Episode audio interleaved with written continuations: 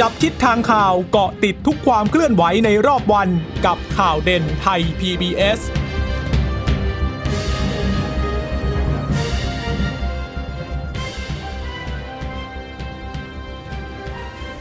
สวัสดีค่ะ สวัสดีค่ะ ต้อนรับคุณผู้ฟังสู่ข่าวเด่นไทย PBS นะคะ เราพบกันเป็นประจำทุกวันจันทร์ถึงศุกร์บ่ายๆ แบบนี้ค่ะ อัปเดตข้อมูลข่าวสารที่เกิดขึ้นในรอบวันนะคะ กับดิฉันจีราชาตาเอี่ยมรัศมีและคุณพึ่งนภาคล่องพยาบาลค่ะ ค่ะ คุณผู้ฟังสามารถรับฟังข่าวเด่นไทย PBS ได้นะคะ ผ่านทางช่องทางเว็บไซต์ thai PBS radio com นะคะหรือว่าจะเข้าไปที่แอปพลิเคชัน Thai PBS Podcast นะก็เข้าไปได้เลย Thai PBS ของเราก็มีช่องทางหลากหลาย ให้คุณผู้ฟังนั้นได้รับฟังกันนะคะ วันนี้เห็นทีเนี่ยจะเป็นเรื่องของข่าวสังคมเนี่ยเห็นทีก็จะหนีไม่พ้นเรื่องของอการที่กลุ่มวัยรุ่นยกพวกทะเลาะวิวาทกันในโรงพยาบาลเกิดขึ้นอีกแล้วนะคะ หลังจากเมื่อปีที่แล้วเนี่ยก็ได้เกิดเหตุหลายครั้งนะคะมาปีนี้เนี่ยก็มาเกิดเหตุที่โรงพยาบาลในพื้นที่จังหวัดสมุทรปราการเอ่อเดี๋ยวเราไปไล่เรียงเหตุการณ์กันหน่อยดีไหมคะคุณค่ะจิรชาตาคะว่าเอ่อเหตุการณ์นี้มันเกิดขึ้นที่ไหน เพราะว่าเหตุการณ์นี้ก็บอกว่ามันมีเอ่อเหตุการณ์เนี้ยมีสองโรงพยาบาลเข้ามาเกี่ยวข้องด้วยอะนะคะ ค่ะ เป็นเหตุการณ์ที่เกิดขึ้นตั้งแต่เมื่อเย็นวันอาทิตย์ ใช่ไหมอืมใช่ ประมาณ คือเหตุการณ์เนี่ยมันเริ่มตั้งแต่ช่วงประมาณตอนเย็นวันอาทิตย์เขามีวัยรุ่นเขาไปตีกัน ยกพวกกว่า 30 คน เข้าไปตีกันนะนะคะอันนี้แล้วโรงก็พยาบาลอะไรคะยังยังไม่ถึงโรงพยาบาล คือคือยกก่อนหพวน้ากตีนี้กันเห็นข้างนอกยกพวกตีกันข้างนอก เสร็จแล้วก็มีการนำส่งผู้บาดเจ็บเนี่ยไปตามโรงพยาบาลต่างๆเขาก็อุตส่าห์กระจายแล้วนะคู่กรณีเนี่ยไม่ให้อยู่โรงพยาบาลเดียวกัน แต่ปรากฏว่า ช่วงสองทุ่มครึ่ง ทางสพสำโรงใต้ค่ะ สมุทรปราการเขาได้รับแจ้งบอกว่า มีวัยรุ่นหลายสิบคนเข้าไปก่อเหตุทะเลาะวิวาท แล้วก็ไปไล่ทำร้ายกันในห้องฉุกเฉินโรงพยาบาลเมืองสมุทรปู่เจ้าตำบลสำโรงใต้อำเภอพระประแดงจังหวัดสมุทรปราการ แล้วก็บาดเจ็บกันเยอะเลยนะคะ คือแล้วก็อุปกรณ์ข้าวของต่างๆ ในห้องฉุกเฉินของโรงพยาบาลเนี่ยเสียหายเยอะเลยคือ โต๊ะเก้าอี้กระจัดกระจายเกลื่อนบริเวณหน้าต่างประตูถูกทุบแตกเสียหายอีกหลายรายการด้วยกันเคาน์เตอร์ประชาสัมพันธ์หน้าลิฟต์ก็มีรอยเลือดรอยออกระจายอยู่ที่พื้นที่กระจก แล้วก็นางพยาบาลที่อยู่ในห้องฉุกเฉินเขาก็เล่าบอกว่าประมาณทุ่มหนึ่งค่ะ มีผู้บาดเจ็บเขาถูกทำร้ายร่างกาย ถูกแทงมารักษาที่โรงพยาบาล ก็มีตำรวจมาด้วยนะตำรวจประกบมาสองนาย เพราะว่าตอนนั้นก็วุ่นวายค่ะ เพราะว่าเพื่อนๆเขามาด้วยเป็นหลายคนเลย พอแพทย์รักษาผู้บาดเจ็บเสร็จ ประมาณสองทุ่ม ปรากฏพักพวกฝ่ายคู่กรณีเขาขี่รถจักรยานยนต์ตามมาอีกยี่สิบกว่าคันมาหน้าโรงพยาบาลแล้วกรูกันเข้ามาทำร้ายก็มีอาวุธครบมือเลยนะคะ ก็จะเป็นพวก ไม้เบสบอลเก้าอี้ไม้ม็อบถูพื้นอะไรเงี้ยคือยังดีนะว่าคราวนี้ไม่มีอาวุธหนักอย่างพวกปืนนะแต่ปรากฏว่าข้าวของของที่เอามามันก็สร้างความเสียหายทำลายข้าวของไปได้เยอะแล้วก็ทำให้เพื่อนของผู้บาดเจ็บเนี่ยที่เขาอยู่ในห้องฉุกเฉินก็ตีกันอีลุงตุงนางไปหมดอะนะคะ คือเขาไล่เรียงเหตุการณ์ไปไปๆมาๆเขาบอกว่าจริง ๆ ก่อนหน้านี้เนี่ยมันมีเหตุการณ์เกิดขึ้นก่อนที่โรงพยาบาลวิภาราม ช่วงประมาณ6โมงเย็นเขามีผู้บาดเจ็บ ขี่รถแล้วก็ซ้อนท้ายรถจักรยานยนต์ เอาอีกคนหนึ่งที่เขาถูกแทงที่ไหปลาร้าข้างซ้ายเนี่ย แต่เลือดไม่ออกคือมันก็คงแทงอยู่ข้างในอะแล้วพอมาถึงที่เกิดเหตุผู้บาดเจ็บเขาบอกว่าหมดสติแล้ว เจ้าหน้าที่ก็พาเข้าห้องฉุกเฉินแพทย์ก็ปั๊มหัวใจจับชีพจร แล้วก็ปรากฏว่า มาถึงโรงพยาบาล หัวใจเขาหยุดเต้นไปแล้ว แพทย์ก็พยายามปั๊มขึ้นมาแต่ไม่เป็นผล แล้วก็แพทย์ก็ไปบอกกับญาติ บอกว่าญาติของผู้บาดเจ็บ บอกว่า เอ่อเขาเสียชีวิตก่อนจะมาถึงโรงพยาบาลแล้วนะ แพทย์พยายามช่วยแล้ว ปรากฏเจ้าพักพวกพวกนี้ไม่พอใจไปทำร้ายหมอค่ะอืมหมอก็เป็นผู้หญิงด้วยแล้วก็พนักงานเวรเปรย์ที่โรงพยาบาลวิภารามนะ แล้วไปหาว่าหมอไม่ช่วยเพื่อนเขา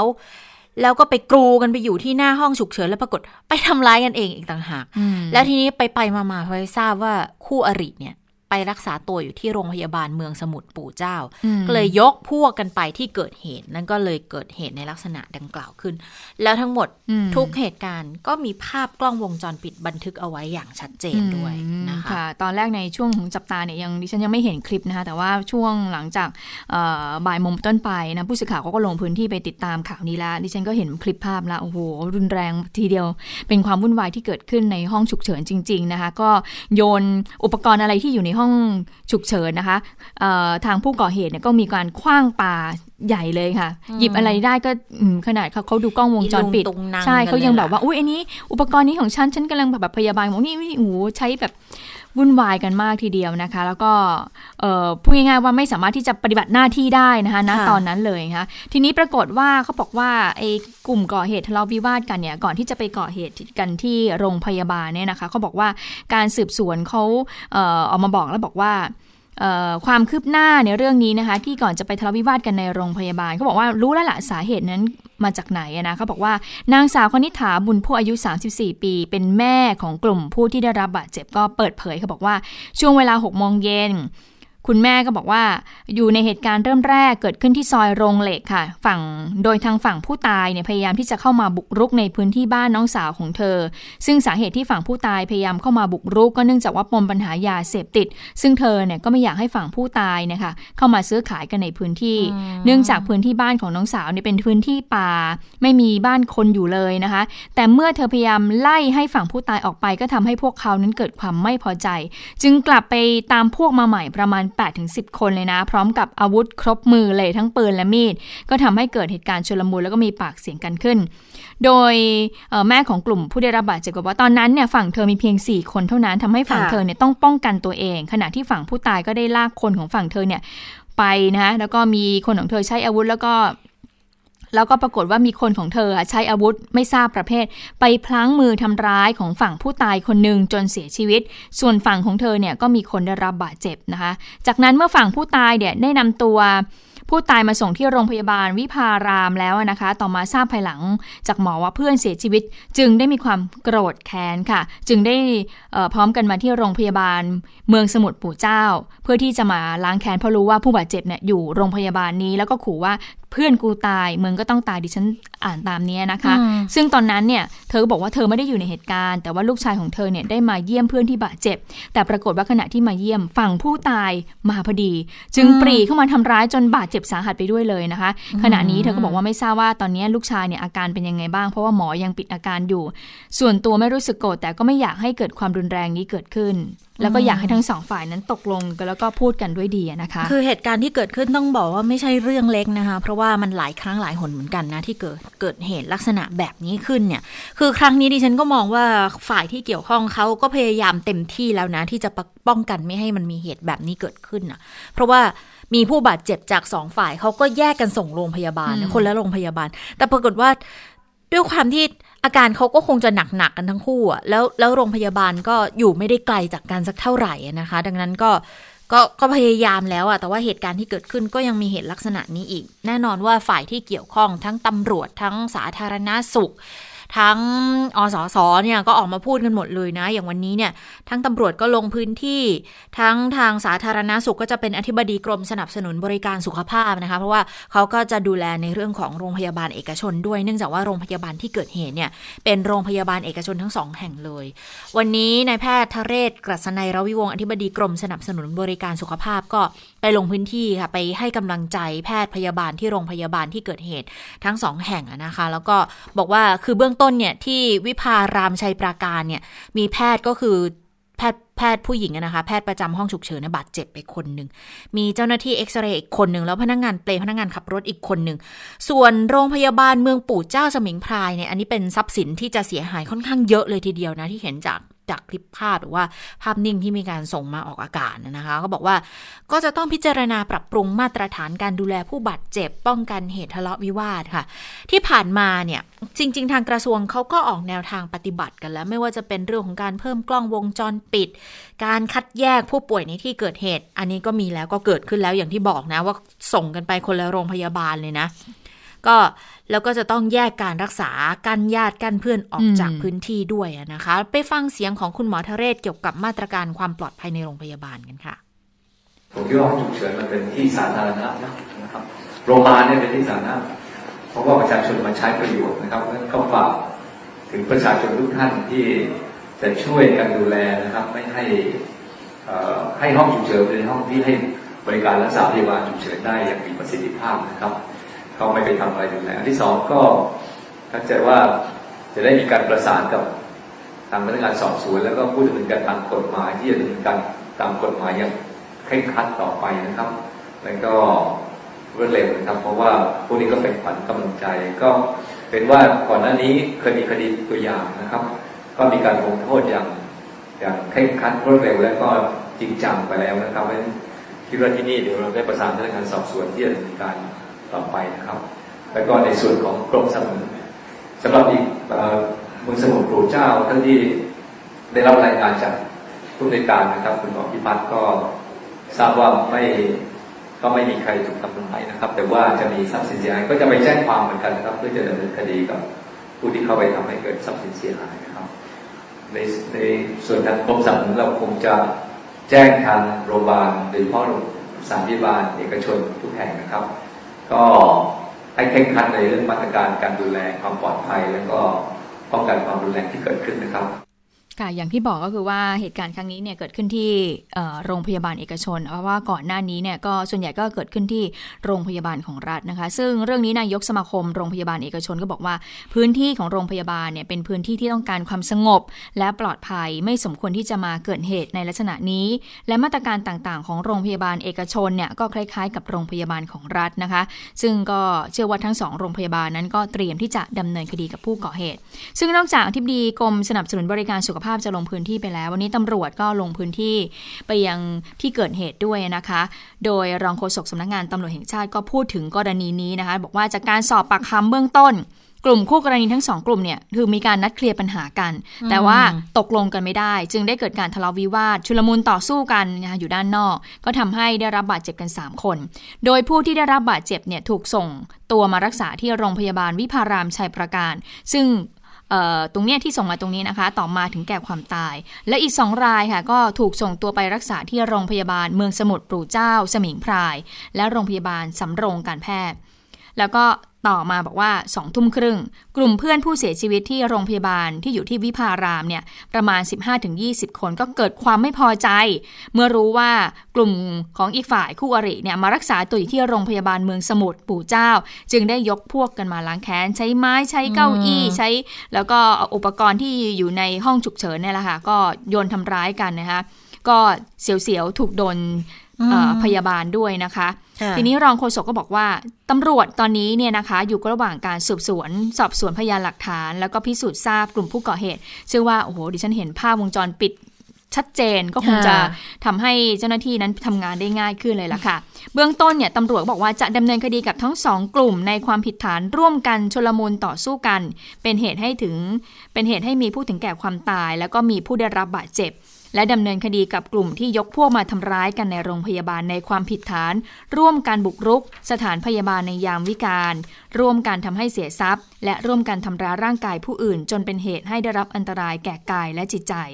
ซึ่งตำรวจก็บอกว่าการกระทำนี้ไม่สมควรเอาเยี่ยงเอาอย่างเลยนะคะ เพราะว่ากระทบต่อการทำงานของเจ้าหน้าที่โรงพยาบาล แล้วก็ทำให้ทรัพย์สินของโรงพยาบาลนั้นได้รับความเสียหายด้วยค่ะค่ะเขาบอกล่าสุดเนี่ยเมื่อประมาณเที่ยงครึ่งค่ะ ทางสถานีตำรวจภูธรสำโรงใต้เนี่ยเจ้าหน้าที่ชุดสืบสวนสามารถควบคุมตัวกลุ่มวัยรุ่นที่ก่อเหตุ ได้แล้วเกือบ 10 คนนะคะ เป็นทั้งผู้ชายผู้หญิงอายุระหว่าง 18ถึง20 ปี ก็นำตัวมาสอบปากคำที่สพสำโรงใต้นะคะ เตรียมที่จะสอบสวนขยายผลติดตามหาผู้ร่วมก่อเหตุ มาดำเนินคดีเพิ่มเติมด้วยก็เชื่อว่าจะติดตามจับกลุ่มมาได้กันทุกคนเนี่ยนะคะอืมซึ่งเหตุการณ์ที่เกิดขึ้นเนี่ยอย่างที่บอกว่า ก็ไม่ใช่แค่ตำรวจกับกระทรวงเท่านั้นที่เข้ามาดูแลแล้วนะ เพราะว่าทางสำนักงานอายการสูงสุดก็ออกมาเตือนแล้วเหมือนกัน เป็นการเตือนจากคุณโกศลวัดอินทุจันยงค่ะ รองโฆษกสำนักงานอายการสูงสุดโพสต์ Facebook แสดงความเห็นกรณีที่เกิดขึ้นเนี่ยบอกว่า การชกแพทย์หญิงในห้องฉุกเฉิน ขอให้เลิกเถอะ วัยรุ่นชอบใช้กำลังกลางให้สุดหยุดที่เรือนจำมาแล้ว เตรียมก้มหน้ารับกรรมที่เตาะก่อไว้ค่ะ ก่อนหน้านี้เนี่ยถ้าจำได้นะศาลเคยพิพากษาจำคุกไม่รอลงอาญามาแล้วจากเหตุการณ์ตีกันในโรงพยาบาลเนี่ยแหละค่ะเเป็นเหตุการณ์ที่เกิดขึ้นที่จังหวัดอ่างทอง โดยเมื่อวันที่ 16 ธันวาคม 62 เนี่ย ศาลจังหวัดอ่างทอง สั่งจำคุกวัยรุ่น 9 คนที่ก่อเหตุทะเลาะวิวาทในสถานบันเทิง แล้วคนก็เอาตัวไปส่งที่โรงพยาบาลอ่างทองนะคะ แต่ว่าน่าจะจำกันได้และเหตุนี้รุนแรงใช่ย่อยเหมือนกันกลางปีที่แล้ว ก็บอกว่าคู่กรณีไม่เลิกราค่ะ ตามมาทำร้ายกันถึงในห้องฉุกเฉินที่โรงพยาบาลอ่างทอง อุปกรณ์การแพทย์ก็เสียหาย แล้วก็ คนที่บาดเจ็บก็ก็มีการทำร้ายร่างกายกันอีกนะคะ ถูกพิพากษาจำคุก6 เดือน พอรับสารภาพก็ลดให้เหลือ 3 เดือนค่ะ เนื่องจากว่าพฤติการเนี่ยร้ายแรงไม่ยำเกรงกฎหมายศาลก็เลยไม่รอลงอาญานะคะ ส่วนกรณีที่เกิดขึ้นที่สมุทรปราการคราวนี้เนี่ยถึงขั้นชกทำร้ายร่างกายแพทย์หญิงพยาบาล เพราะไม่พอใจ ไปหาว่าเขารักษาช้าบอกว่ากลางห้องฉุกเฉินเลย หาว่า ช่วยเพื่อนช้าจนเสียชีวิตทั้งทั้งที่ก่อนหน้านี้เนี่ยก็มีคำยืนยันมาแล้วว่าก็เสียชีวิตตั้งแต่พยายามนำส่งโรงพยาบาลแล้วนะรองโฆษกสำนักงงานอายการสูงสุดก็บอกอีกนะคะว่าโรงพยาบาลเนี่ยเป็นสถานที่กู้ชีพฉุกเฉินช่วยเหลือผู้ป่วย เป็นพื้นที่ปลอดภัยสำหรับทุกฝ่าย ดังนั้นพฤติกรรมใหญ่โตทำระทำทรัพย์สินเสียหายตีกันทำร้ายในโรงพยาบาล เป็นพฤติกรรมที่น่ารังเกียจค่ะ ผู้ปกครองพ่อแม่ของวัยรุ่นควรกำชับดูแลลูก ถ้าไม่อยากเดือดร้อนเพราะลูกเกเรเนี่ยโรงพยาบาลมีกล้องวงจรปิดนะ แล้วก็จะเป็นหลักฐานในการเอาผิดกับวัยรุ่นกลุ่มนี้ให้ถึงที่สุด ก็น่าจะไปจบที่เรือนจำก็ขอให้ดูแลบุตรหลาน เพราะว่าเข้าเรือนจำปุ๊บ เสียโอกาสนะคะ เสียประวัติ เสียโอกาสทำงาน แล้วก็สมัยนี้ก็ยิ่งยิ่งทำงานงานก็หายากอยู่แล้วเนาะยิ่งเสียประวัติเนี่ย ก็ลำบากนะคะ ก็คือเหมือนฝากไปพ่อแม่ผู้ปกครองดูแลบุตรหลานให้ดีดีกว่า ค่ะ ซึ่งเมื่อเช้าก็มีในรายการจับตาสถานการณ์ก็ได้มีการสัมภาษณ์ทาง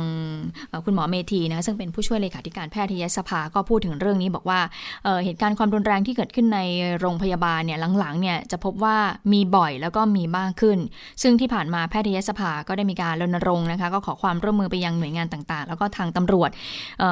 ก่อนหน้านี้ก็คือเคยเกิดเหตุแล้วใช่ไหมคะแล้วก็บอกว่าถ้าเกิดเกิดเหตุปุ๊บเนี่ยจะต้องให้เจ้าหน้าที่ตำรวจเนี่ยเข้ามาตามประกบเลยเข้ามาเข้ามาตามประกบในห้องฉุกเฉินเลยเพื่อป้องกันไม่ให้กลุ่มคู่อริเนี่ยเข้ามาในพื้นที่ แต่ปรากฏว่าวันนี้ดูเหมือนจะไม่ได้ผลนะคะ เพราะว่ากลุ่มผู้กลุ่มผู้กลุ่มวัยรุ่นมีมากมากมากกว่าตำรวจจริง ๆ คือตำรวจตำรวจสองนายตำรวจเอาไม่อยู่จริงๆไม่ก่อนหน้านี้ถ้าจำได้ที่อ่างทองก็เหมือนกันนะ มีตำรวจเฝ้าเหมือนกันแต่ว่ากรูกันมาขนาดนั้นอะคือตำรวจนายสองนายเอาไม่อยู่หรอกเอาไม่อยู่ค่ะ ทีนี้ก็เลยบอกว่านอกจากนี้ก็ยังแบบว่ามีการรณรงค์ด้วยนะบอกว่าห้องฉุกเฉินของโรงพยาบาลเนี่ยถือว่าเป็นพื้นที่สาธารณะก็คือว่าไม่ให้ญาติของผู้ป่วยเนี่ยหรือผู้ป่วยเนี่ยเข้ามาที่ไม่ได้เกี่ยวข้องเนี่ยเข้ามาอยู่ในพื้นที่บริเวณนี้พยายามมาโดยตลอดพยายามอย่างหนักมีการตั้งข้อสังเกตเหมือนกันบอกว่ากฎหมายที่มีอยู่กับแนวทางปฏิบัติเนี่ย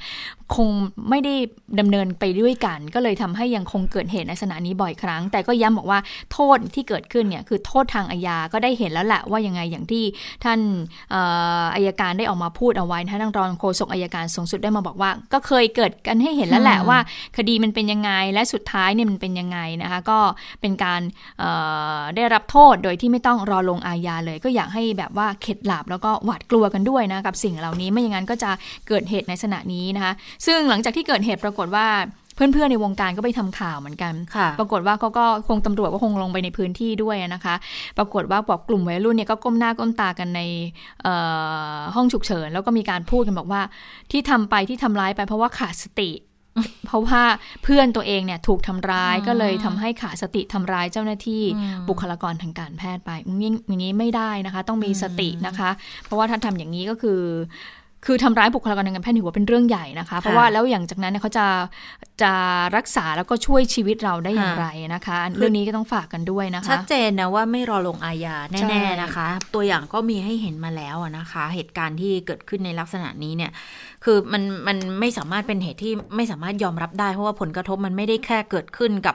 ตัวของกลุ่มผู้ที่ก่อเหตุเท่านั้นในโรงพยาบาลได้รับผลกระทบด้วย แล้ว ญาติของคนเจ็บคนป่วยคนอื่น ๆ และที่เขาไม่ได้รู้อิโนอิเน่ด้วยเลยก็พลอยได้รับผลกระทบไปด้วยนะคะ อันนี้ก็เป็นเหตุหนึ่งที่ทางคนที่เกี่ยวข้องก็คงพยายามที่จะดูแลอย่างเต็มที่ เพราะว่าจริง ๆ ถ้าเกิดไปไล่ดูนะ มีเดี๋ยวพรุ่งนี้ดิฉันจะทำในจับตาสถานการณ์อยู่ละ เรื่องของย้อนย้อนย้อนเขาเรียกอะไรสถิติ คือไปไล่ดูแล้วอะ เพิ่มขึ้นทุกปีเลยคุณพึ่งนภาจากจากปีเขาย้อนไปเจ็ดปีถึงปีหกสองก็บอกว่าอย่างแค่ปีที่แล้วเนี่ยก็มีเจ็ดคดีใช่ไหมไม่ใช่แค่เจ็ดยี่สิบกว่ายี่สิบกว่าด้วยแต่ว่ามันอาจจะเป็นหลายเหตุอะค่ะ คือถ้าเหตุใหญ่ๆเนี่ยมันอาจจะมีปีที่แล้วเนี่ยเยอะจริง ๆ แต่ปีนี้เนี่ย คุยคุยกับน้องผู้สื่อข่าว คุณสุจิตราสร้อยเพชรอยู่ว่าเอ๊ะปีนี้เราเพิ่งจะได้ได้ยินมาสองเหตุการณ์นะเหตุการณ์แรกก็คือเหตุที่พยายามเข้าไปลวนลามพยาบาลที่โรงพยาบาลขนาดเล็กที่จังหวัดขอนแก่น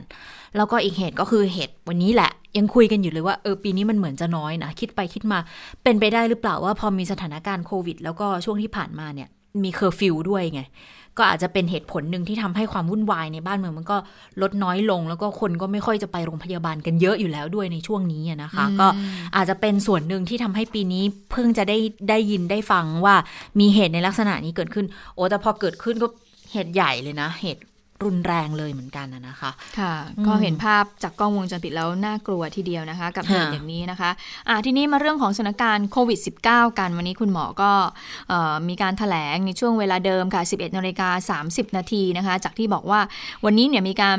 พูดถึงกันว่าทางสคบชุดเล็กเนี่ยจะมีการหารือเรื่องของการผ่อนคลาย มาตรการในเฟส6รวมถึงว่าจะต่อไม่ต่อพรกฉุกเฉินนะคะ ซึ่งในช่วงที่คุณหมอถแถลงเนี่ยก็เป็นช่วงที่คุณหมอบอกว่าสบคชุดเล็กเนี่ยกำลังมีการหารือมีการประชุมกันอยู่ในพอดี ดังนั้นแล้วคุณหมอบอกว่า งั้นให้จับตาไปยังสคบชุดใหญ่ที่จะมีการหารือกันในวันพุธนี้นะคะ ซึ่งจะมีการหารือถึงแนวทางการผ่อนปรนให้แรงงานข้ามชาติเนี่ยเดินทางเข้ามาในประเทศด้วยนะคะว่าจะต้องมีมาตรการมีแนวทางยังไงบ้าง บอกว่าตอนนี้แรงงานข้ามชาติในบ้านเราเนี่ย ขาดอย่างมากเลยก็คือเรื่องของอุตสาหกรรมอาหารแล้วก็การก่อสร้าง เพราะฉะนั้นแล้วเนี่ยเราเนี่ยจำเป็นต้องมีแรงงานตรงส่วนนี้เข้ามาขับเคลื่อนทางเศรษฐกิจ คุณหมอเลยบอกว่าเดี๋ยววันพุธนี้รอฟังว่าจะมีแนวทางอย่างไร แต่ว่าสถานการณ์รายวันวันนี้ค่ะ คุณผู้ฟังคุณจิชตาค่ะก็ ติดเชื้อรายใหม่เพิ่มหนึ่งคนนะคะ มาจากสิงคโปร์ก็เดินทางเข้ามาเมื่อวันที่ 6 กรกฎาคมนะคะ ก็เป็นเที่ยวบินเดียวกับผู้ที่ติดเชื้อก่อนหน้านี้ 1 คน ก็เข้าพักในสถานที่กักกันของรัฐในกรุงเทพ เข้ามาวันที่ 6 นะคะ คุณชะตาปรากฏว่าตรวจเชื้อครั้งแรกไม่เจอ แต่ว่าผ่านไป 11 วันค่ะ มาเจอวันที่ 17 ค่ะโอ้โหเขาบอกว่าตรวจเจอในรอบ 2 แล้วก็ไม่มีอาการด้วยคุณหมอบอกว่าคนไทยเนี่ยที่ติดเชื้อจากฮ่องกงเนี่ยที่มีเข้ามาแล้วนะคะ ที่เดินทางเข้าประเทศแล้วนะคะ1,600 กว่าคน แต่ว่าตอนนี้ที่พบติดเชื้อเนี่ยจริง ๆ ก็คือแค่ 6 คนเท่านั้น ก็ยังคงเป็นอัตราการติดเชื้อที่ต่ำก็เลยบอกว่าไม่ต้องเป็นกังวลเท่าไหร่กับประเทศสิงคโปร์นี้ค่ะ จากสิงคโปร์ใช่ไหมคะ ค่ะ อ๋อ แต่กี้บอกฮ่องกงก็เลยอะอ๋อขอโทษค่ะ ขออภัยค่ะ จากจากไหนกันแน่ก็จากสิงคโปร์ค่ะ เพราะวันนี้เป็นเป็นสิงคโปร์แค่รายเดียวนะคะ แต่ว่าก็คุณหมอก็บอกแล้วนะว่าในประเทศคงจะไม่พูดว่าเป็นศูนย์แล้วนะ เราไม่รู้ว่าจะจะเกิดขึ้นเมื่อไหร่ก็ไม่สามารถที่จะมั่นใจกันได้อีกต่อไปแล้วนะ เพียงแต่ว่าถ้าเป็นที่ระยองเนี่ย ตอนนี้ก็มีการอัปเดตข้อมูลแล้วเหมือนกัน บอกว่าตรวจโรคไปแล้ว 6,501 คนนะคะ ไม่พบเชื้อ 6,287 ค่ะ แต่ว่ายังมีรอผลอีก 200 กว่าคนนะ และเดี๋ยวจะครบระยะเพาะเชื้อในช่วงปลายสัปดาห์นี้ก็น่าจะค่อนข้างน่าจะไว้วางใจได้ระดับหนึ่งแล้วละ่ะ เพราะว่าวันแรกที่วันที่ทหารอียิปต์คนที่มีเชื้อเนี่ยเขาอยู่ในระยองเต็มวันก็คือวันที่ 10 เท่านั้น แล้วก็ออกจากโรงแรมไปห้างแฟชั่นเนี่ยนะก็วันที่ 10 วันเดียวเท่ากับว่าถ้านับสตาร์ทจากวันที่ 10 วันนี้ 20 ก็ 10 วันเต็มละ เหลืออีก 14 วันในระยะเพาะเชื้อนะคะ เออหรืออีก 4 วันสิ ในระยะเพาะเชื้อก็เท่ากับว่าพ้นสัปดาห์นี้ไป ถ้าดูแล้วไม่มีผู้ติดเชื้อเพิ่มเติมเนี่ย ก็ค่อนข้างจะที่จะมั่นใจได้แล้วว่าที่ระยองเนี่ยก็ไม่ไม่ไม่พบผู้ติดเชื้อก็น่าจะปลอดภัย สบายใจได้ ส่วนกทมตรวจแล้ว 364 ก็ถือว่าปิดเคสไปเลยค่ะ เพราะว่าตรวจทั้ง 364 ที่เป็นกลุ่มเสี่ยงในพื้นที่ก็ไม่มีใครมีเชื้ออยู่เลยนะคะ แต่ว่าถ้าในอนาคตจะมีการติดเชื้อในประเทศคุณหมอบอกไม่เกินความคาดหมายค่ะ ระวังอะไรได้ก็ต้องระวัง เพราะว่าสถานการณ์ผู้ติดเชื้อเนี่ยเยอะ ก่อนหน้านี้ก็มีติดเชื้อหลักหน่วยหลักสิบหลักร้อยไปแล้ว ก็ต้องพยายามรับมือให้ได้ดีที่สุดนะคะ ส่วนเรื่องของเศรษฐกิจเนี่ยตอนนี้คือสุดไปทั้งโลกอยู่แล้วแหละการจะเคลื่อนเศรษฐกิจวิถีใหม่เนี่ยจะมาพึ่งพิงกระแสการท่องเที่ยวจากต่างประเทศอย่างเดียวไม่ได้แล้ว เพราะว่าเราก็ไม่อยากให้เขาเข้า เขาเองก็ไม่ค่อยอยากจะเดินทางหรอกดังนั้น สิ่งที่เกิดขึ้นตอนนี้ก็อาจจะต้องมาช่วยกันคิดช่วยกันทำแล้วว่า จะทำยังไงกันต่อไปนะคะ ค่ะ แล้วก็ในช่วงคำถามคำตอบนะคะที่ทางสื่อมวลชนเนี่ยถามเข้าไปก็จากทางไทย PBS และไทยทีบีเอสเองนะคะ ที่บอกว่าการเปิดให้นักท่องเที่ยวเดินทางเข้าประเทศไทย อย่างเช่น การถ่ายทำภาพยนตร์เนี่ยจะมีมาตรการป้องกันอย่างไร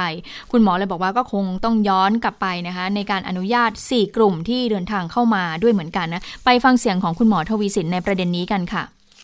มีการอนุญาตอยู่ 4 กลุ่มนะครับก็กลุ่มแรกก็คือเป็นการอนุญาตให้ชาวต่างชาติเข้ามาจัดการแสดงสินค้าในราชอาณาจักร นะครับ ซึ่งอันนี้ก็ทำกันอยู่เป็นประจำนะครับ แล้วก็เป็นประเด็นที่จะทำให้มีการขับเคลื่อนเศรษฐกิจได้ โดยกลุ่มคนจำนวนไม่ได้มากนะครับ แล้วเราก็มีขอบเขตพื้นที่บริเวณ มีวันวอลเวลานอชัดเจนนะครับ อันที่สองคืออนุญาตให้ชาวต่างชาติมาถ่ายทำภาพยนตร์นะครับในราชอาณาจักรนะครับก็อย่างที่บอกว่าเขาก็จะขออนุญาตมานะครับมีช่วงเวลามีกลุ่มคน แล้วก็มีพื้นที่สถานที่ อันนี้ก็มีตารางกำหนดแผนก็คุมได้นะครับ อีกกลุ่มหนึ่งก็คือจะเป็นกลุ่มของแรงงานสามสัญชาติที่จะเข้ามานะครับ ซึ่งอันนี้ก็ไม่ใช่นักท่องเที่ยวนะครับ โดยส่วนใหญ่จะเป็นแรงงานนะครับ อย่างที่บอกว่าตอนนี้เราขาดแรงงาน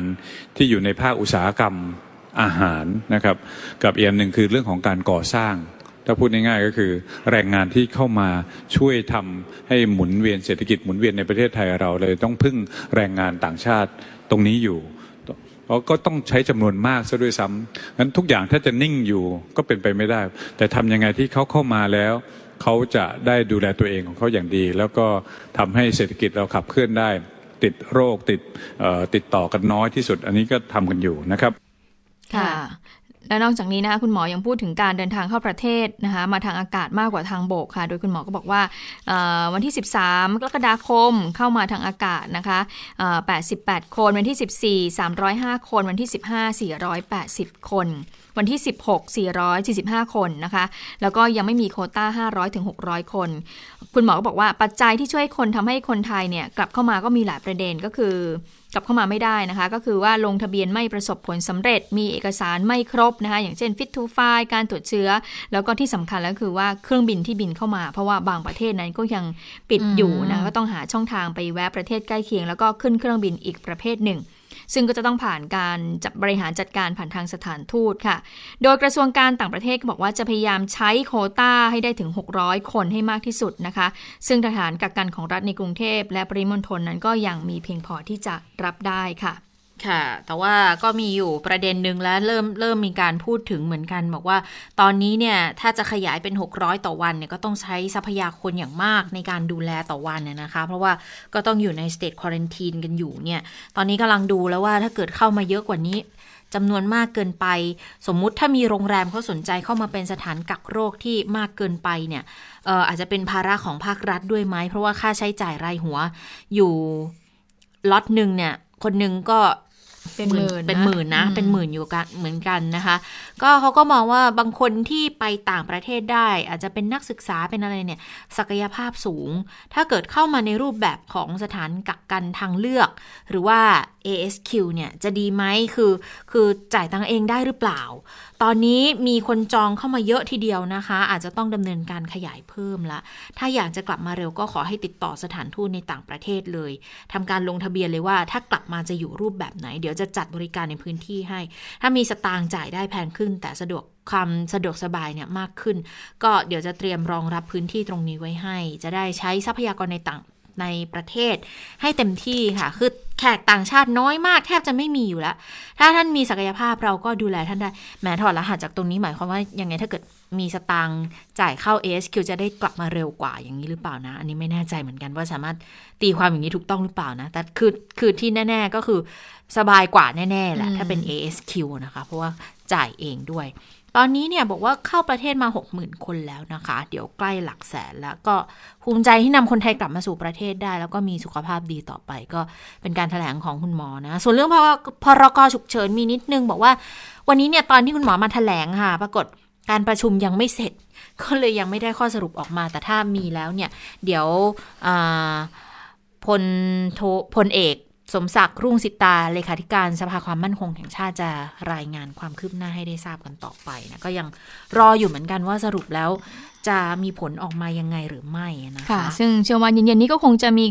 ข่าวออกมาแล้วแหละนะคะ ว่าสพคชุดเล็กนั้นจะมีการประชุมแล้วก็มีรายละเอียดอะไรออกมาบ้าง ก่อนที่จะเข้าสู่การประชุมชุดใหญ่ในวันพุธนี้นะคะ ทีนี้มา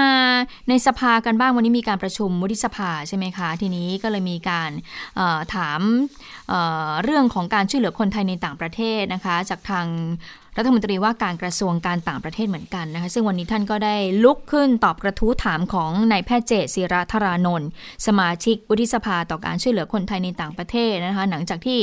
สบคแล้วก็รัฐบาลเนี่ยมีมติชะลอการเข้าประเทศอีกครั้งหลังจากที่ไปเเกิดเหตุกรณีทหารอียิปต์นะคะ โดยคุณดอนปรมัตวินัยก็บอกว่า จำนวนผู้ที่เดินทางกลับเข้าประเทศเนี่ยจนถึงสิ้นเดือนกรกฎาคมนี้นะคะ มีจำนวนกว่า 8,200 คนที่ได้ลงทะเบียนเอาไว้แล้ว แล้วก็รอเดินทางกลับ รวมทั้งหมดตั้งแต่วันที่ 4 เมษายนเลยนะคะ มีคนไทยกลับเข้าประเทศสะสมแล้วกว่า 50,000 คน ซึ่งจำนวนดังกล่าวเนี่ย 50,000 คนนี้ก็คือ 310 คนเนี่ยติดเชื้อโควิด -19 มาตรการป้องกันโรคของสบค และกระทรวงการต่างประเทศก็มีกลไกค่อนข้างเคร่งครัด รวมทั้งสถานเอกอัครราชทูต และสถานกงสุลไทยในต่างประเทศ ก็มีการติดตามให้การช่วยเหลือคนไทย ก่อนที่จะเดินทางกลับอย่างใกล้ชิด โดยเฉพาะของการติดตามสอบสวนโรคก่อนเดินทางกลับนะคะ ซึ่งคนไทยในต่างประเทศก็ให้ความร่วมมือดูแลตัวเองดีอยู่นะคะ ส่วนการคลายล็อกเข้าประเทศนั้นคุณดอนก็บอกว่า มาตรการในการป้องกันการแพร่ระบาดโดยสบคนั้นสามารถที่จะรับมือต่อการป้องกันได้ แต่ข้อกังวลของการเปิด travel bubble เพื่อฟื้นฟูเศรษฐกิจนั้นก็จะต้องดำเนินการอย่างค่อยๆ เป็นค่อย ๆ ไปค่ะเพราะว่าหลายประเทศเตรียมจะดำเนินการ แต่พอเราจะเตรียมจะเตรียมใช่ไหมคะ ก็คือปรากฏว่าพบการระบาดอีกครั้งแล้วนะคะ ก็เลยทำให้มีข้อจำกัดในการท่องเที่ยวแล้วก็เดินทาง นอกจากนี้ยังบอกได้ว่าสถานเอกราชทูตไทยประจำกรุงไคโรประเทศอียิปต์ได้จัดเที่ยวบินพิเศษสำหรับคนไทยด้วย ที่ประสงค์จะเดินทางกลับเข้าประเทศ เที่ยวที่ 6 โดยจะมีการตรวจเชื้อ แล้วก็จะทำเอกสาร Fit to File ในวันพรุ่งนี้ ก่อนที่จะเดินทางกลับเข้าสู่สถานกักตัวของไทยต่อไป อันนี้ดิฉันไม่รู้ว่าเป็นกำหนดเดิมอยู่แล้วนะ หรือว่าเป็นเกิดขึ้นเดิม เกิดขึ้นใหม่ หลังจากที่เรามีคดีทหารทูตอียิปต์นะคะ ไม่ค่ะ น่าจะเป็นอันเดิมเพราะว่าคุณพึ่งนภาจำได้ไหมก่อนหน้านี้ที่มีนักศึกษาที่ในอียิปต์อะ ที่เขาส่งคลิปมาบอกว่าขอกลับประเทศเธอป่วยก็ไปโรงพยาบาลไม่ได้ไปไหนไม่ได้อ่าแล้วเขาก็แจ้งมาแล้วไงว่าเดี๋ยวเดือนกรกฎาจะเข้ามาสองเที่ยวบินอ่าต้นเดือนใช่กรณีเดิมกรณีเดิมค่ะ ต้นเดือนเที่ยวหนึ่งแล้วก็ปลายเดือนเนี่ยแหละช่วงนี้เที่ยวหนึ่งนะคะ ก็เป็นกรณีเดิมที่มีการจัดการจัดสรรกันไว้ตั้งแต่ก่อนหน้านี้แล้ว ก็ต้องชี้แจงให้ทราบกันอีกทีหนึ่งเอาล่ะมาดูเรื่องความคืบหน้าที่เกิดขึ้นหลังจากที่เมื่อช่วงสุดสัปดาห์ที่ผ่านมาเนี่ยก็มีกลุ่มพลเมืองที่เรียกตัวเองบอกว่าเป็นกลุ่มเยาวชนปลดแอกนะคะเขาก็ไปนัดรวมตัวกันที่อนุสาวรีย์ประชาธิปไตยนะคะ ที่ถนนราชดำเนิน ดูเหมือนเนี่ยจะไม่มีอะไรนะคะคุณเชตาคะเหมือนจะไม่มีอะไรแต่ปรากฏว่าคนเยอะเหมือนกันนะก็ไปก็คนเยอะเหมือนกัน แล้วก็เสียงที่ออกมาก็คือ เออมันก็เป็นสิทธิเสรีภาพที่เขาจะออกไปชุมนุม บางส่วนก็มองอาแต่ตอนนี้มีเอ่อมีใช้พรกฉุกเฉินอยู่นะ ไปชุมนุมรวมตัวกันได้ยังไง ยิ่งมีสถานการณ์โรคระบาดกันอยู่ด้วยเนี่ย จะทำให้ยิ่งเสี่ยงต่อการระบาดด้วยไหมนะคะ วันนี้ค่ะก็มีความเคลื่อนไหวมีความคืบหน้ากันเกิดขึ้น แต่ว่าคือกลุ่มที่ไปเขาก็ไม่ได้ค้างคืนนะตอนแรกเหมือนกับว่าทำท่านะทำท่าจะค้างจะค้าง แล้วก็คุยกันไปคุยกันมากับเจ้าหน้าที่ก็เลยสรุปว่า ก็ ประมาณเที่ยงคืนก็ก็ก็แยกย้ายกันนะคะ ซึ่งวันนี้ค่ะที่กองบังคับการสอบสืบสวนสอบสวนทางกองบัญชาการตำรวจนครบาลนนะคะ เจ้าหน้าที่ที่เกี่ยวข้องเนี่ยทางพลตำรวจเอกสุวัสด์แจ้งยอดสุขนะรองพบตร แล้วก็มีพบชนนะคะพลตำรวจโทพักพงพงเพตรา แล้วก็ทางรองทั้งสองท่าน รวมทั้งปรับปรามด้วยผู้บังคับการปรับปรามพลตำรวจตรีจิรพภูริเดชเนี่ยก็เข้ามาประชุมแนวทางพิจารณาคดีกันดำเนินคดีกัน เพราะว่าการชุมนุมของกลุ่มที่เรียกตัวเอง บอกว่าเป็นเยาวชนปลดแอก แล้วก็กลุ่มสหภาพนักเรียนนิสิตนักศึกษาแห่งประเทศไทยหรือสอนทเนี่ยที่จัดขึ้นเนี่ยมันก็เเกิดขึ้นในช่วงของพรกฉุกเฉินด้วย ดังนั้นก็ต้องมาดูกันหน่อยว่า มีการละเมิดกฎหมายในข้อไหนบ้างนะคะ ตอนนี้ยังไม่มีการแจ้งข้อกล่าวหากับใครทั้งสิ้น ยังไม่ระบุตัวแกนนำผู้ชุมนุมที่เข้าข่ายความผิด ก็ยังอยู่ระหว่างการรวบรวมพยานหลักฐานอยู่นะคะ เดี๋ยวไปฟังเสียงของผู้บัญชาการตำรวจนครบาลกันค่ะ ขออเวลาในการรวบรวมพยานหลักฐานนิดครับครับนะฮะก็ใครที่มีพยานหลักฐานว่าผิด ก็ว่ากันไปตามโดยเฉพาะพรกฉุกเฉินแล้วก็พรบเรื่อง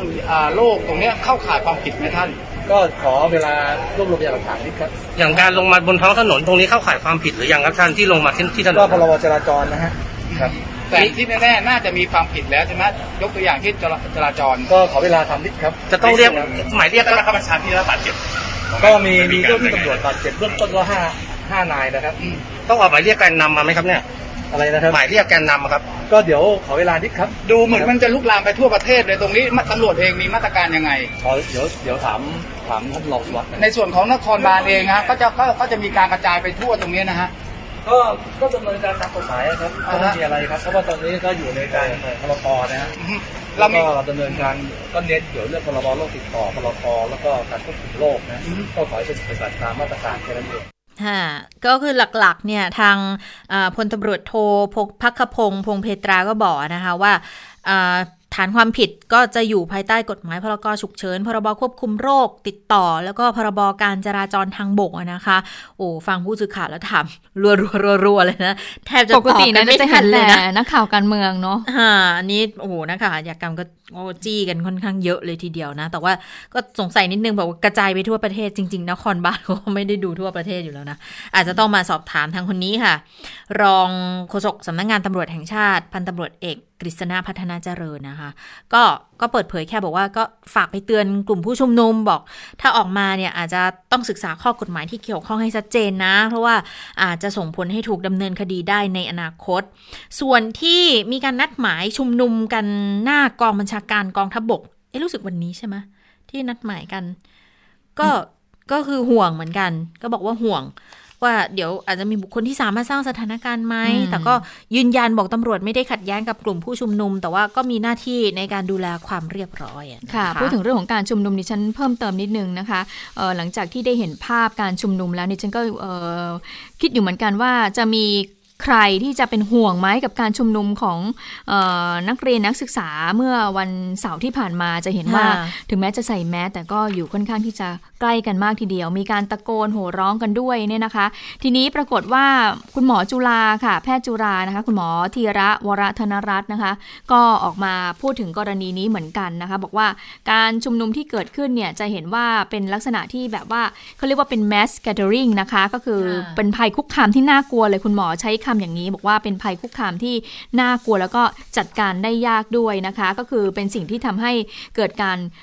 ภาวะระบาดเนี่ยรุนแรงในหลาย ๆ ประเทศที่เขามีสถานการณ์เช่นนี้เกิดขึ้นนะคะ คุณหมอพูดถึงบอกว่าการชุมนุมเนี่ยมันมีทั้งเรื่องของคนจำนวนมาก อย่างที่เห็นก็ภาพของคนจำนวนมาก แออัดอยู่ใกล้ชิดกัน อยู่กันเป็นเวลานานก็ก็เขานัดกันตั้งแต่ช่วงเย็น ๆ ใช่ไหมคะ จนประมาณเที่ยงคืนเนี่ยถึงจะเลิกนะคะ มีการพูดคุยมีการปลุกเร้ามีการตะโกนแล้วก็มีพฤติกรรมการป้องกันตัวเองน้อย ใส่หน้ากากบ้างไม่ใส่บ้าง ถ้าไม่นับการแชร์สิ่งของที่ต้องมีการจับต้องร่วมกัน ก็บอกว่ามีอยู่ช่วงหนึ่งเนี่ยที่ในการชุมนุมดิฉันก็ผ่านเข้าไปดูในโซเชียลมีเดียที่เขามีการถ่ายทอดสดก็บอกว่ามีอยู่ช่วงหนึ่งเนี่ยที่ทางกลุ่มผู้ชุมนุมเขานึกว่าทางตำรวจเนี่ยเอ่อเข้ามาในตรงเต็นท์ปรากฏว่าโอ้โหคนก็เข้าไป รุมกันใหญ่เลยตรงบริเวณเต็นท์อย่างนั้นนะคะอืมแล้วทีนี้ทางกลุ่มผู้ชุมนุมบอกว่าเอ่อนั่งลงนั่งลงปรากฏว่าไม่ไม่ไม่ไม่ได้มีแววว่าจะนั่งลงเลยค่ะ ปรากฏว่าทุกคนที่รุมเข้าไปเนี่ยก็ประมาณถือโทรศัพท์มือถือของตัวเองแต่ละคนเนี่ยถ่ายถ่ายกันพยายามจะเข้าไปในที่เกิดเหตุเข้าไปในบริเวณที่ตุงเต็นท์ให้ได้ว่ามันมีอะไรเกิดขึ้น ไม่ได้ใกล้มันมันไม่ได้ห่างกันเลยค่ะ ก็คือใกล้ชิดกันมากทีเดียวก็น่าเป็นห่วงด้วยดิฉันเชื่อว่าคุณหมอก็คงจะได้เห็นภาพนั้นเหมือนกันนะนะคะ ดังนั้นคุณหมอก็เลยบอกว่า ดูแล้วจึงเป็นกิจกรรมที่มีความเสี่ยงสูงที่สุดเลยนะ แล้วก็ถือว่าเป็นศึกในประเทศด้วยอืมโจทย์หลักของท่านนายก สบค แล้วก็สมช ก็คือการหยุดยั้งหรือห้ามการชุมนุมครับ จะด้วยการบังคับใช้กฎหมายหรือวิธีอื่นใดก็แล้วแต่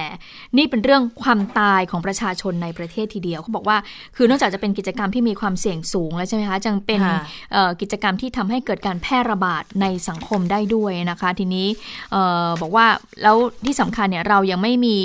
ยา ไม่มีวัคซีนป้องกันอย่างนี้ก็ทำให้คนส่วนใหญ่ในสังคมนั้นมีความเสี่ยงได้ ก็เลยข้อเขียนของคุณหมอเนี่ยที่เขียนใน Facebook ก็มีแนวทางให้กับทางรัฐบาลด้วยนะคะ บอกว่า รัฐเนี่ยคงต้องไปขบคิดหาแนวทางที่จะเปิดโอกาสให้ฝ่ายเห็นต่างนั้น ได้นำส่งข้อมูลและแนวคิดเพื่อการพัฒนาหาเรือแก้ไขปัญหาสังคม ตามแนวทาง รวมไทยสร้างชาติให้เป็นผลสำเร็จนะคะ แล้วก็บอกได้ว่าเลิกเสียทีกับการผลักดันแนวคิดนำนักท่องเที่ยวต่างชาติเข้ามาในประเทศ ก็บอกคุณหมอเลยบอกว่าหยุดไว้ก่อนเถอนะไอ้เรื่องที่เอานักท่องเที่ยวต่างชาติเข้ามา อดทนอดกั้นกันก่อน อดออม ยืมบนขาของตัวเอง แล้วก็ยึดหลักเศรษฐกิจพอเพียง ไม่งั้น ไม่รอดแน่นอนบอกรักต่อทุกคนค่ะ แต่ดิฉันเชื่อว่าหลังจากที่ผ่านพ้นไปสัก 3-4 วัน ความตื่นตระหนกเหตุการณ์ที่จังหวัดระยองก็น่าจะดีขึ้นแล้วแหละนะคะค่ะก็มีก็ชัดเจนแล้วว่าตัวเลขเอ่อสอบสวนโรการคสอใช่บไหมสวนโรค ก็จริง ๆ กลุ่มเสี่ยงจริงเนี่ยคุณหมอก็ย้ำอยู่ว่า12 คนเท่านั้นนะคะ ที่พื้นที่ระยองเนี่ยแล้วก็ทุกคนก็ผลออกมาเป็นลบหมดแล้ว แล้วก็กลุ่มประชาชนที่เข้าไปตรวจในลักษณะของการตรวจคัดกรองเชิงรุกเนี่ย6,000 กว่าตัวอย่างก็เคลียร์แล้วนะและเหลือยังยัง ตรวจสอบรอผลแลบอยู่อีก 200 กว่าคนเท่านั้นเนี่ยนะคะ ก็ถ้าทางแนวโน้มก็เป็นไปในทิศทางที่ดี แต่ว่าในเรื่องของการชุมนุมเนี่ยอันนี้มันก็น่าสนใจเหมือนกันว่า ทางรัฐบาลจะจัดการกับกรณีนี้ยังไงอะนะคะ เพราะว่าเขาก็ยื่นคำขาดมานี่บอกถ้าเกิดสิ่งที่เรียกร้องไป 3 ข้อเนี่ยไม่ได้รับการตอบรับใน 2 ใน 3 สัปดาห์ เดี๋ยวเขาจะยกระดับการชุมนุมขึ้นมาอีกอะนะคะจริงวันนี้เห็นบอกว่าคุณศรีสุวรรณจันยาก็เตรียมจะไปกระทุ้งเหมือนกันนะ บอกว่าให้เอาผิดสิเนี่ย ผิดกฎหมายตั้งหลายข้อนะ จะไม่จัดการเหรอ แล้วก็ในวุฒิสภาค่ะ ก็มีการถามเรื่องนี้เหมือนกัน ก็เป็นกระทู้ถามจากคุณคำนูนสิทธิสมานนะคะ เพราะว่าเอ่อมันมีหลาย ๆ เหตุการณ์หลาย ๆ สถานการณ์ในบางข้อความ ป้ายที่ออกมาชูในระหว่างการชุมนุมเนี่ยอาจจะทำให้สถานการณ์มันดูแล้วอาจจะบานปลายไหมนะคะ ก็คือเป็นการถามด้วยวาจาต่อนายกรัฐมนตรีจากทางคุณคำนูนนะถึงสถานการณ์การชุมนุมของ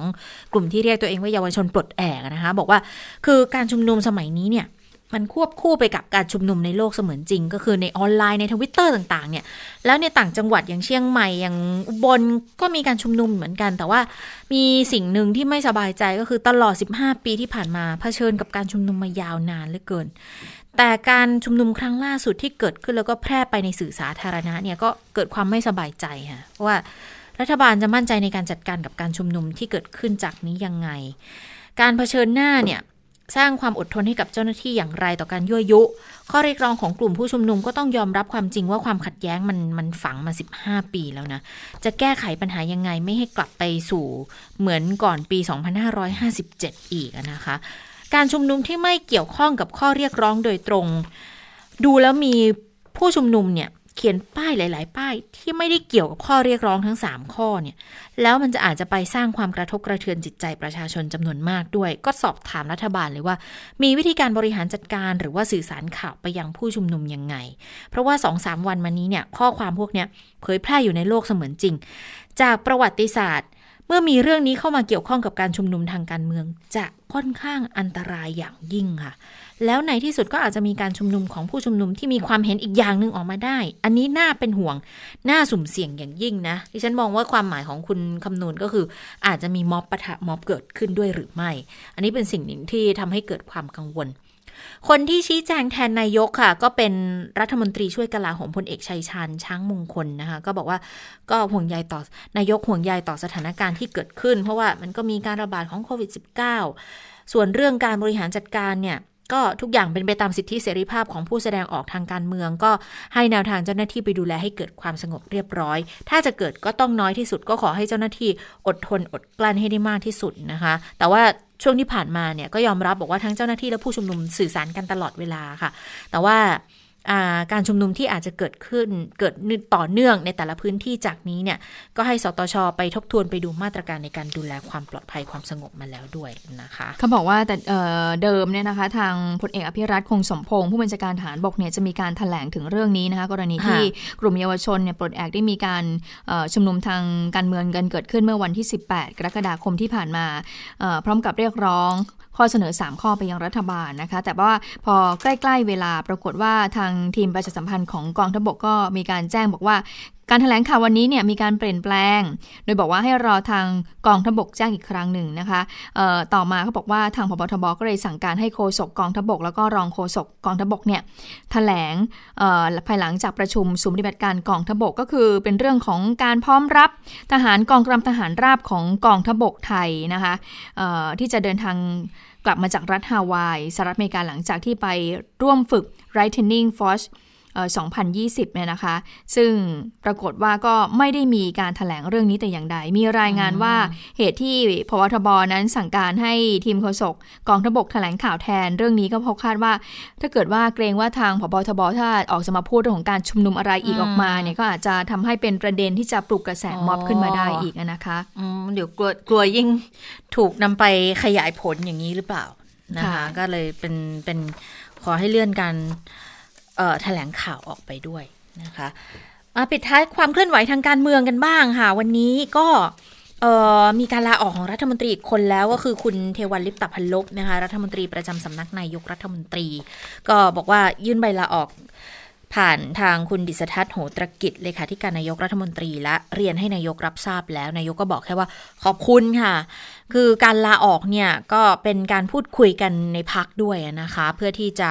เเปิดทางเหมือนกับว่าเปิดทาง ให้สามารถที่จะปรับคอรมอได้ง่าย ๆ ขึ้นนะนะคะ ก็มีคำยืนยันมาจากทางคุณสุวัสดิ์ลิปตะพันลบประธานที่ปรึกษาพักชาติพัฒนาด้วยก็คือให้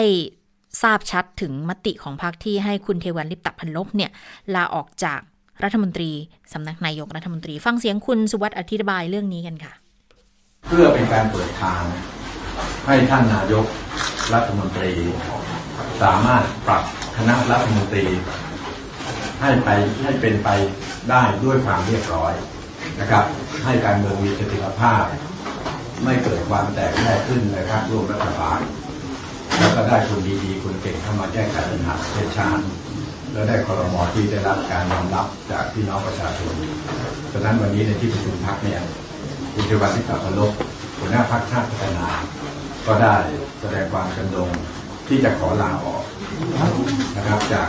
ตำแหน่งรัฐมนตรีประจำสำนักนายกรัฐมนตรีเพื่อเป็นการเปิดทางนะครับให้ท่านนายกรัฐมนตรีเนี่ยสามารถ ปรับคณะรัฐมนตรีได้ด้วยความเรียบร้อย แล้วก็เพื่อเป็นการรักษาเสถียรภาพ แล้วก็ไม่มีความแตกแยกนะครับ แล้วก็เพื่อที่จะให้มีโอกาสในการที่จะให้ คนที่มีความรู้ความสามารถนะครับ ที่จะเข้ามาช่วยกันแก้ไขปัญหาประเทศเนี่ยนะครับให้ได้ทันทีที่พี่น้องประชาชนได้รับการยอมรับนะครับ ซึ่งการ สียสละของพรรคชาตินาครั้งนี้นะครับ ก็ถือว่าวันนี้บ้านเมืองมีปัญหานะครับ เราก็ไม่ได้ยึดยึดติดกับตำแหน่งนะครับ แต่อย่างใดตั้งแต่วันที่เราเข้าร่วมรัฐบาลแล้วเราก็บอกว่าเราไม่ได้มีเงื่อนไข วันนั้นเรามีสามเสียงนะครับ เราก็ไม่ได้มีเงื่อนไขว่าเราจะต้องมีตำแหน่งท่านนายกรัฐมนตรีก็กรุณาให้ตำแหน่งรัฐมนตรีมา วันนี้เราก็มีเพิ่มมาอีกหนึ่งเสียงนะครับ เป็นสี่เสียงแต่เราก็ยินดีที่จะ เสียสละเพื่อเปิดทางให้การปรับคณะรัฐมนตรีเนี่ยเป็นไปได้ด้วยความเรียบร้อยค่ะ โดยสรุปแล้วก็น่าจะปรับหลายตำแหน่งนะคะสำหรับค่ะปรับคอรมอในครั้งนี้นะคะ ก็ต้องติดตามกันเขาบอกว่าการประชุมคอรมอในวันพรุ่งนี้อาจจะเป็นการประชุมนัดสุดท้ายของคอรมอประยุทธ์2ทับหนึ่งก็ได้ เพราะว่านายกบอกว่าจะปรับในช่วงของเดือนสิงหาคม เพราะว่าสัปดาห์หน้าก็จะเป็นสัปดาห์ เอ่อเรียกว่าเดือนสิงหาคมแล้วนะคะค่ะอ่ค่ะ เอาละค่ะได้เวลาสถานการณ์ในต่างประเทศแล้วนะคะ คุณสวรักษ์มารออยู่แล้ว สวัสดีค่ะ คุณสวรักษ์คะค่ะสวัสดีค่ะ คุณผู้ฟังสวัสดีทั้งสองท่านค่ะสวัสดีค่ะเอ่อวันนี้พี่เริ่มด้วยข่าวใหญ่นะคะ เป็นข่าวเรื่องของการปล่อยยานสำรวจดาวอังคาร แต่ที่นี้ที่น่าสนใจก็คือ ประเทศที่เป็นเจ้าของโครงการนี้คือสหรัฐอาหรับเอมิเรตส์ถือเป็นอาหรับชาติแรกเลยนะคะที่ เข้าสู่ภารกิจสำรวจดาวอังคารสำรวจอวกาศ ก่อนหน้านี้เราอาจจะได้ยินอะรัสเซียสหรัฐอเมริกาจีนอินเดียไปแล้วนะคะ นี่คืออาหรับชาติแรก และที่น่าสนใจคือเขาไปปล่อยยานสำรวจที่ประเทศญี่ปุ่น อืมอืมปกติเราจะได้ยินเอ๊ะไปปล่อยแบบในแหลมคันนาเอวาโรอในอเมริกาอย่างเงี้ยหรือว่าในแถบค่ะอะไรนะอ่าแอฟริกาที่เป็นทะเลทรายอะไรอย่างเงี้ยนะคะ อันนี้มาปล่อยที่ญี่ปุ่นก็อืมน่าสนใจดีนะคะเอ่อ ยานสำรวจดวงนี้นะคะ ใช้ชื่อว่า Hope Hope ที่แปลว่าความหวัง คือการตั้งชื่อแบบนี้เนี่ยทางสหรัฐอาหรับเอมิเรตเนี่ยเขามีเขามีความตั้งใจเขามีนัยยะอยู่นะคะแต่ว่าก่อนอื่นไปดูก่อนภารกิจของดาวของยานสำรวจดวงนี้ก็คือ ไปสำรวจชั้นบรรยากาศการทำงานการปลดปล่อยพลังของชั้นบรรยากาศดาวอังคารว่า กระบวนการมันเป็นอย่างไร เนื่องจากก่อนหน้านี้เนี่ย เคยมีการพบหลักฐานว่าดาวอังคารเคยมีน้ำอยู่ ดังนั้นถ้ามีน้ำอยู่แปลว่า มนุษย์ก็น่าจะขึ้นไปใช้ชีวิตบนดูบนดาวอังคารได้นะคะ แต่ว่าตอนนี้เนี่ยคือน้ำบนดาวอังคารเนี่ยมันเหือดหายไปหมด ก็เลยต้องไปศึกษาว่าทำไมน้ำมันถึงหายไปการทำงานเป็นอย่างไรนะคะ ปล่อยยานสำรวจวันนี้ แล้วคาดว่าจะเดินทางเป็นระยะทางถึง 500 ล้านกิโลเมตร คิดว่าจะไปถึงวงโคจรของดาวอังคารในเดือนกุมภาพันธ์ปีหน้านะคะ แล้วก็จะเริ่มการสำรวจสภาพอากาศและภูมิอากาศ แล้วคาดว่าในเดือนกันยายนปีหน้าเนี่ยเหมือนกันนะคะ น่าจะส่งข้อมูลกลับมาที่โลกได้ แล้วสหรัฐอาหรับเอมิเรตส์บอกเลยนะคะว่า ถ้าโครงการนี้สำเร็จแล้วข้อมูลถูกส่งกลับมาที่โลกจริงเนี่ย ทางสหรัฐอาหรับเอมิเรตหรือ UAE จะเปิดเผยข้อมูลเหล่านี้ ให้นักวิทยาศาสตร์ทั่วโลกได้เข้าถึง แล้วก็จะได้ช่วยกันศึกษา เพราะว่าเป้าหมายของเขาคือให้มนุษย์สามารถขึ้นไปตั้งถิ่นฐานบนดาวอังคารได้ ภายในเวลาอีก 100 ปีข้างหน้า เราคงไม่ได้อยู่ถึงวันนั้นนะคะ คงไม่มีโอกาสจะได้เห็นนะ ทีนี้สาเหตุที่ตั้งชื่อยาสำรวจว่าโฮปเนี่ย ทาง UAE ก็หวังว่าความสำเร็จในครั้งนี้ ถือว่าเป็นครั้งประวัติศาสตร์ของโลกอาหรับเลยนะคะ จะเป็นแรงบันดาลใจให้กับเยาวชนคนรุ่นใหม่นะคะ ได้เรียกว่าฝันให้ไกลแล้วก็ไปให้ถึงนะคะ ก็หวังว่าจะช่วยให้เยาวชนเนี่ย มีแรงบันดาลใจและกล้าทำสิ่งที่ยิ่งใหญ่ในอนาคต แล้วก็อีกนัยยะหนึ่งที่น่าสนใจก็คือในปีหน้าค่ะ จะตรงกับวาระครบรอบ 50 ปี การสถาปนาสหรัฐอาหรับเอมิเรตส์ถ้าหากว่าทุกอย่างเป็นไปตามแผนและประสบความสำเร็จด้วยดี ก็จะถือว่าเป็นงานฉลอง 50 ปีของการก่อตั้งประเทศที่น่าชื่นชมนะคะอะก็นี่ก็คือเอเป็นโครงการความสำเร็จที่เห็นแล้วก็ น่าดีใจกับเขาด้วยนะคะ แล้วก็คนอาจจะสงสัยว่าทำไมอยู่ดีๆ UAE สร้างยานสำรวจ ดาวอังคารขึ้นมาได้อย่างไรนะคะ UAE เนี่ยบอกว่าคือก็ไม่สามารถที่จะแบบไปซื้อยานอวกาศแบบสำเร็จรูป มาจากอเมริกาหรือมาจากรัสเซียหรือจากประเทศอื่น ๆ ได้นะคะ แต่ UAE เนี่ยใช้วิธีพัฒนาทำงานร่วมกับวิศวกรและนักวิทยาศาสตร์ของสหรัฐอเมริกาทำงานร่วมกันพัฒนาร่วมกันนะคะ จนนำไปสู่ ยานสำรวจที่ชื่อว่า Hope แล้วก็ยังมีการนำอุปกรณ์ที่ใช้สำหรับศึกษาดาวอังคารขึ้นไปอีก ทั้งหมด 3 ชิ้น ซึ่งยานสำรวจที่ว่ามาทั้งหมดนี้ไม่มีมนุษย์ขึ้นไปด้วยนะคะ ขึ้นไปแต่ยานแล้วก็อุปกรณ์เท่านั้นนะคะ แล้วก็จะมีการส่งข้อมูลกลับมา อันนั้นก็เป็นความคืบหน้าในเรื่องของโครงการสำรวจอวกาศ แต่เขาบอกว่าปีนี้เนี่ย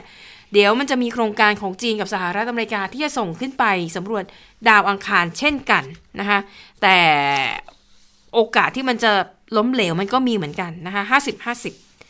ไปต่อกันที่เรื่องราวของโควิด -19 ค่ะเอ่อในช่วงค่ำวันนี้นะคะ สมาชิกสหภาพยุโรป 27 ประเทศเนี่ยเขาจะกลับมาหารือกันต่อเป็นวันที่ 5 แล้วนะคะ ประเด็นหลักๆก็คือ 1 มันจะเป็นวาระประจำปีก็คือเรื่องของงบประมาณของ EU โดยรวมนะคะเออหนึ่งหนึ่งล้านล้านยูโร และที่จะมีเพิ่มเข้ามาก็คือเป็นงบที่ พิเศษ เอาไว้กระตุ้นแล้วก็ฟื้นฟูเศรษฐกิจที่บอบช้ำจากโควิด -19 ในสหภาพยุโรป ปรากฏว่าประเด็นนี้ค่ะ ร้อนฉามากๆ จนทำให้หลายคนเกรงว่าสหภาพยุโรปจะแตกก็อีกคราวนี้หรือเปล่านะคะงบประมาณที่สำหรับการฟื้นฟูและกระตุ้นเศรษฐกิจเนี่ยนะคะ อยู่ที่ 750,000 ล้านยูโร ประเด็นที่เขาทะเลาะกันก็คือหนึ่งมันจะมีอยู่กลุ่มประเทศอ่าพูดง่ายๆคือเป็นกลุ่มประเทศยุโรปที่ร่ำรวยอะ่ะ ก็จะออกกฎมาว่า การให้เงินเนี่ยควรจะเป็นเงานให้แบบให้กู้นะ นั่นหมายความว่าเอาเงินไปประเทศสมาชิกเอาเงินไป แล้วต้องจ่ายคืน ไม่ใช่การแบบให้เงินแบบช่วยเปล่านะคะ และนอกจากนี้เนี่ยก็ยังถกเถียงกันเรื่องของวงเงินที่จะให้ คือกลุ่มประเทศร่ำรวยเนี่ยซึ่งจะมีอยู่ 5 ประเทศเนี่ยเขาจะเกาะกลุ่มกัน แล้วก็คือจะตั้งงบประมาณที่ต่ำกว่าที่ประเทศอื่นๆเนี่ยต้องการ ประเทศที่เดือดร้อนหนักตอนนี้ก็จะมีเอ่อ อิตาลีอิตาลีเนี่ยระบาดรุนแรงเหมือนกันนะคะ อย่างประเทศยากจนแล้วก็มีการระบาดรุนแรงประเทศเหล่านี้เนี่ยต้องการที่จะได้เงินช่วยเหลือเยอะๆ แล้วก็ถ้าให้ดีเนี่ยก็คืออยากจะได้เงินแบบช่วยเหลือให้เปล่า เพราะว่าประเทศเหล่านี้ก่อนหน้าที่จะเกิดโควิด เศรษฐกิจย่ำแย่อยู่แล้ว คือถ้าให้เงินกู้เพิ่มแล้วคาดหวังว่าจะต้องจ่ายคืนเนี่ย ก็บอกตรงๆว่าคงไม่ไหว เพราะหนี้สินเดิมที่มีอยู่ก็ไม่ก็เยอะอยู่แล้ว แล้วเศรษฐกิจแบบนี้การท่องเที่ยว ล่มสลายแบบนี้จะไปเอาเงินที่ไหนมาคืน ให้กับสหภาพยุโรปนะคะเขาบอกว่าประเด็นนี้ถกเถียงกันร้อนแรงมากถึงขั้นมีข่าววงในนะ บอกว่าผู้นำฝรั่งเศสนี่ถึงกับตบโต๊ะเลย แล้วก็ขู่ว่าถ้าพูดกันไม่รู้เรื่องเนี่ยจะถอนตัวจากการประชุมนะคะ แล้วประเด็นหนึ่งก็คือว่าการประชุมในครั้งนี้ 5 วันเข้าไปแล้ว ถือเป็นการประชุม ผู้นำยุโรปที่ใช้เวลานานที่สุดในรอบ 20 ปี มันก็สะท้อนให้เห็นถึงอะไรหลายอย่างนะคะว่า พอเกิดวิกฤตแบบนี้เนี่ย การรวมตัวกันบางทีมันก็ดูเหมือนจะไม่ได้ค่อยช่วยเหลืออะไรกันสักเท่าไหร่ มันกลายเป็นมีการกล่าวหาแล้วก็ถกเถียงกันเพราะว่าประเทศที่ลำบากอย่างอิตาลีเนี่ยก็กล่าวหาว่าพยายามจะเอาเรื่องงบประมาณเนี่ยมายุ่งเกี่ยวกับเรื่องการเมือง เช่น ประเทศไหนผู้นำดูค่อนข้างจะแบบ ยึดอำนาจคุมอำนาจหน่อยก็อาจจะไม่ได้งบนะอะไรแบบนี้ มันก็เลยถูกโยงพัวพันกันกลายเป็นประเด็นที่ต้องจับตามอง และมีความเป็นไปได้สูงว่าการประชุมอาจจะล้มเหลวค่ะไม่มีข้อสรุป ถ้าวันนี้ไม่ได้ข้อสรุปเดือนหน้า เดี๋ยวค่อยว่ากันใหม่ค่ะนะคะอันนี้ก็เป็นประเด็นการเมืองร้อนๆในสหภาพยุโรปที่เป็นผลกระทบมาจากโควิด -19 นั่นเองค่ะ ค่ะ และทั้งหมดก็คือข่าวเด่นไทย PBS วันนี้นะคะ เราทั้ง 3 คนลาไปก่อน สวัสดีค่ะ สวัสดีค่ะ สวัสดีค่ะ